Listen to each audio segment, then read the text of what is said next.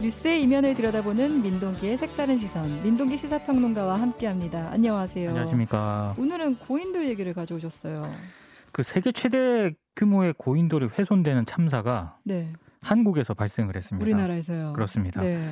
경남 김해시가 구산동 고인돌 묘역의 정비 복원 작업을 벌였는데요. 네네. 네. 무덤의 대형 덮개돌, 이 네. 상석이라고 하는데 위에 있어서요. 그렇습니다. 네. 이 상석 아랫부분에 박석, 그러니까 어. 바닥돌을 네. 비롯해 가지고 묘역 대부분을 갈아엎었다라고 합니다. 어... 자, 이해가 안 가는 대목이긴 네네네. 한데요. 네. 이 고인돌은 경남도 기념물 제280호였고요. 어... 상석 무게만 무려 350톤에 이르고 어... 고인돌을 중심으로 한 묘역 시설이 1615제곱미터. 그러니까 한, 높네요. 한 500평 정도 되는 것으로 지금 파악이 되고 있거든요. 네. 세계에서 가장 규모가 큰 고인돌이고 네. 고고학자들 사이에서는 가락국의 탄생 비밀을 캘 단서로 여겨지던 음. 그런 유물이었습니다. 어, 굉장히 중요한 유물인데 어쩌다 이렇게 중요한 고인들이 훼손될지 좀 이해가 안 가긴 해요. 저도 이거 뭐 자료 찾고 언론 보도를 정리를 하면서 네. 굉장히 어이없다는 생각을 했는데요. 네, 네, 잠깐 네. 설명을 드리면 네. 이 고인돌은 구산동 지성묘라고 불리고 음, 있거든요. 음, 네, 네, 네. 2006년 김해 구산동 택지 지구 개발 사업 당시에 발굴이 됐습니다. 아. 발굴 당시에 김해시가 이게 굉장히 규모가 큰데다가 네. 워낙에 이제 돈도 많이 들어가지 않습니까? 음. 이걸 또뭐 복원하고 이렇게 하려면은 네. 예상 확보 등의 문제 때문에 아. 다시 흙을 채워서 보존을 했습니다. 아, 이건 그래요? 괜찮아요. 왜냐하면 네네. 보존을 하는 거니까. 어, 근데 이후에 이제 한 16억 정도의 예산을 뒤늦게 확보를 해서 음. 2020년 12월에 이제 정비 작업을 시작을 하게 됩니다. 네. 문제는 김해시가 이 고인도를 국가 사적으로 좀 승격하기 위해서 정비 네. 복원하는 과정에서 발생을 했는데 일단 토목업체를 동원을 했고요. 음, 전문가 입회 없이 어. 중장비로 묘역의 잔존 석재를 모두 걷어버렸습니다. 지금 걸리는 게 중장비와 전문가 입회 없이 이게 지금 놀랍네요. 네. 그러다 보니까 이 과정에서 네. 아까 말씀드린 그 상석 네. 그리고 더불어서 고인돌의 핵심 부분인 이 상석 아래 묘역 석재들이 네. 날아가 버렸습니다. 음... 근데 이게 어떻게 발견이 됐느냐? 네. 이게 이제 구산동 고인돌의 사적 지정을 위한 예비 조사를 문화재위원회에서 하게 되거든요. 네네. 그 네, 네. 위원들이 현장을 시찰을 하게 됩니다. 어, 네. 그 위원들이 내려와서 시찰을 하면서 네. 이게 무단 훼손된 사실을 목격을 한 거고요. 아... 이걸 문화재청에 신고하면서 알려지게 됐습니다. 아, 그러면 만약에 시찰을 안 했으면 알 수도 없었던 일일 그러니까 수도 있는 거네요. 어차피 이제 알려지게 되는 거는 시간 문제였는데 어... 문화재 위원들이 그 현장을 시찰을 하면서 네. 굉장히 황당해했다는 그런 얘기를 어... 듣고 있습니다. 근데 이게 전문가 입회 없이 이런 작업을 했다는 게 놀랍고요. 그리고 매장 문화재가 있는 지역은 원형 그대로 보존해야 되는 게 원칙 아닌가 싶은데. 그게 원칙이고 법상으로도 그렇게 하도록 아... 되어 있거든요. 네네네. 특히 매장 문화재 같은 경우에는 문화재청하고 협의를 해야 됩니다. 네. 그래서 별도의 문화재 보존 대책을 수립을 하고 그걸 이행을 해야 되거든요. 네. 근데 김해시는 이 과정 전부 누락했습니다. 어... 문화재청이 문화재 위원들이 현장에 급파해서 네. 피해 상황을 지금 조사를 하고 대책을 지금 고민을 하고 있는데 네. 아, 고고학 전문가들은 전망을 그렇게 밝게 보지는 않고 있습니다. 어... 이게 왜냐하면 네. 지난해 발굴 조사를 하던 중에 네. 고인돌 하층 부분에 청동기 시대 집터가 발굴이 됐거든요. 어, 네, 네, 네. 근데 묘역의 아래층 지하에, 지하에 네. 집터가 하나만 있을 것이냐? 아. 고고학자들 얘기는 아마 다른 청동기 시대 집터라든가 유물 등도 그 아래층 지하에 있을 것이다. 아. 그런데 네. 이 업체가 공사를 하지 않았습니까? 네, 네. 그러니까 이 과정에서 뭐 집터, 유물 이런 것들이 상당수 부서지거나 뭉개졌을 가능성이 크다. 이렇게 어. 전망을 하고 있습니다. 그러니까 정말 이해가 안 돼요. 그러니까 전문가가 있어야지 이것도 집터고 여기가 되게 중요한 그렇죠. 유적지라는 걸 알 수 있는 건데 그런 과정 없이 이뤄졌다니까 너무 안타깝고 근데 지금 김해시 해명이 또 논란을 일으켰어요. 그러니까 당국과 협의 없이 정비공사한 거는 인정을 하고 사과를 네. 했거든요. 네. 근데 중장비는 사용하지 않았다 이렇게 부인을 했습니다. 어... 아, 근데 전문가들은 네. 이거 좀 납득하기 어려운 주장이다라고 음... 또 비판을 하고 있는데요. 네, 네. 왜냐하면 지난해 11월 네. 경남도 문화재위원회에 현상 변경 허가가 나왔고요. 네. 그 뒤부터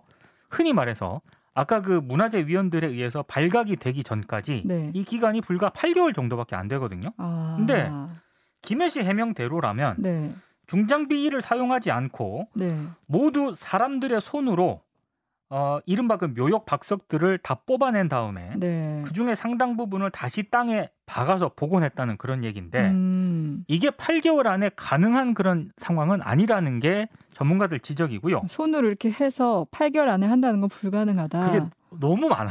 그래서 네. 그걸 중장비술을 사용하지 않고 사람 손으로 했다고 하는 거는 믿을 수가 음. 없다라고 하는 게 어. 고고학자들 일단 지적이고 음. 아, 그리고 익명을 요구한 김해시 공무원이 네. 일부 언론과 인터뷰를 했거든요. 네, 네. 이때 뭐라고 하냐면 네.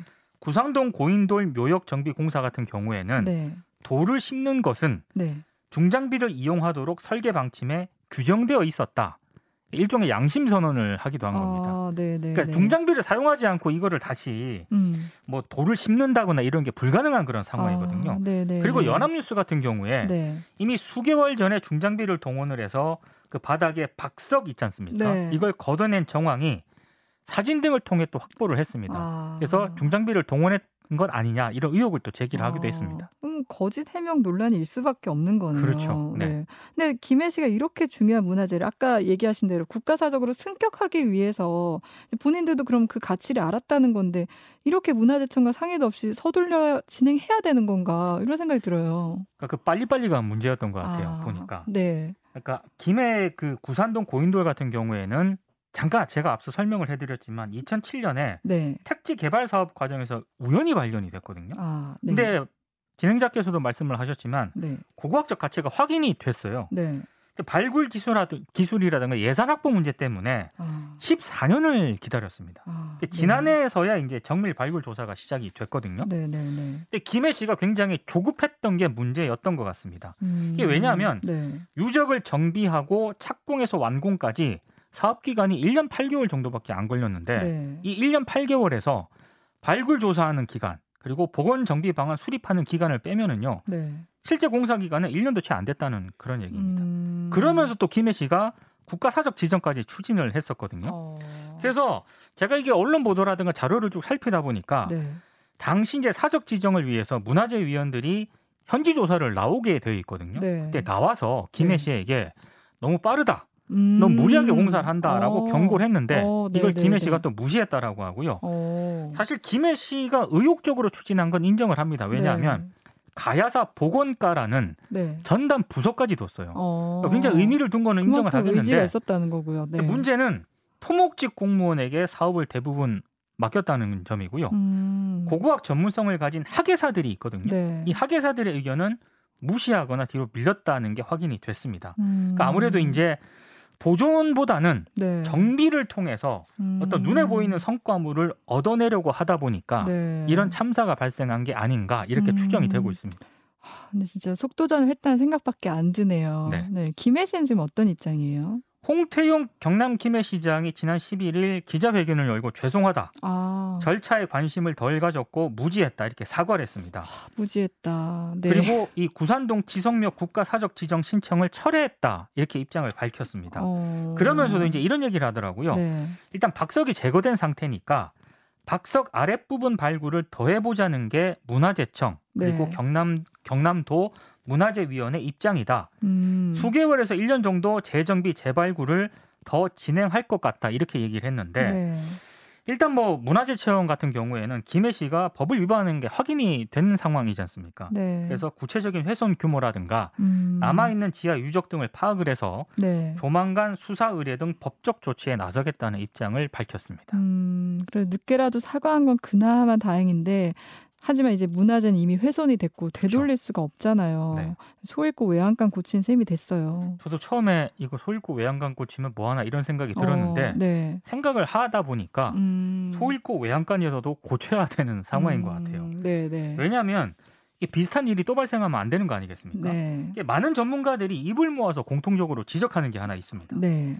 유적은 복원보다는 보존이 더 중요하다. 아... 그게 기본 중에 기본이다. 이걸 공통적으로 지적을 하고 있습니다. 아... 이게 안 지켜져서 이번 참사가 발생을 한 것 같다라고 네, 네, 네. 지적을 하고 있고요. 아... 또 하나는 네. 지자체 내 전문성을 가진 인력이 분명히 있고 음... 그들의 의견을 좀 들어야 된다라고 또 네. 지적을 하고 있습니다. 음... 그러니까 학예사 학예 연구사보다는 토목 건축 관련 인력이 보건 사업에 전면에 배치가 되면 그쵸. 아무래도 보건 쪽에 관, 비중이 더 둘 수밖에 없는 네, 거고요. 그리고 속도전까지 이게 가중이 되다 보면은 무리하게 또 사업을 음. 진행할 수밖에 없거든요. 네. 고고학자들이 이렇게 지적을 하고 있고 음. 그리고 마지막으로 네. 지나친 성과주의 이거 배격을 해야 된다라고 지적을 하고 있습니다. 네.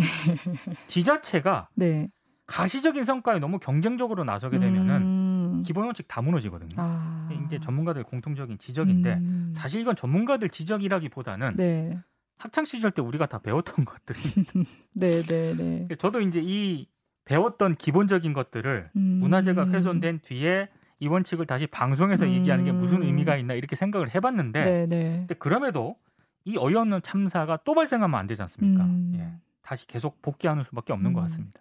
지자체장 입장에서는 또 선거가 있기 때문에 더 이렇게 서두른 거 아닌가 이런 생각도 들고요. 뭐 워낙에 이제 이게 세계사적으로도 음. 그 가치가 인정을 받았기 때문에 네네. 어떤 가시적인 성과에 좀 집착을 한 게 아닌가 싶은데 음, 네. 그러려면 전문가들을 꼭 예, 얘기를 들었어야 그쵸. 되지 않나 싶습니다. 기본에 더 충실해야 된다. 네. 근데 문화재는 정말 그 안에 수백 년 전 우리가 이제 손 닿지 않는 그런 얘기들이 있는 거잖아요. 그렇죠. 그러니까 지금 현재 관점에서 성과로만 밀어붙일 게 아닌데 좀 씁쓸합니다. 네, 오늘은 여기까지 듣겠습니다. 지금까지 민동기 시사평론가였습니다. 감사합니다. 고맙습니다.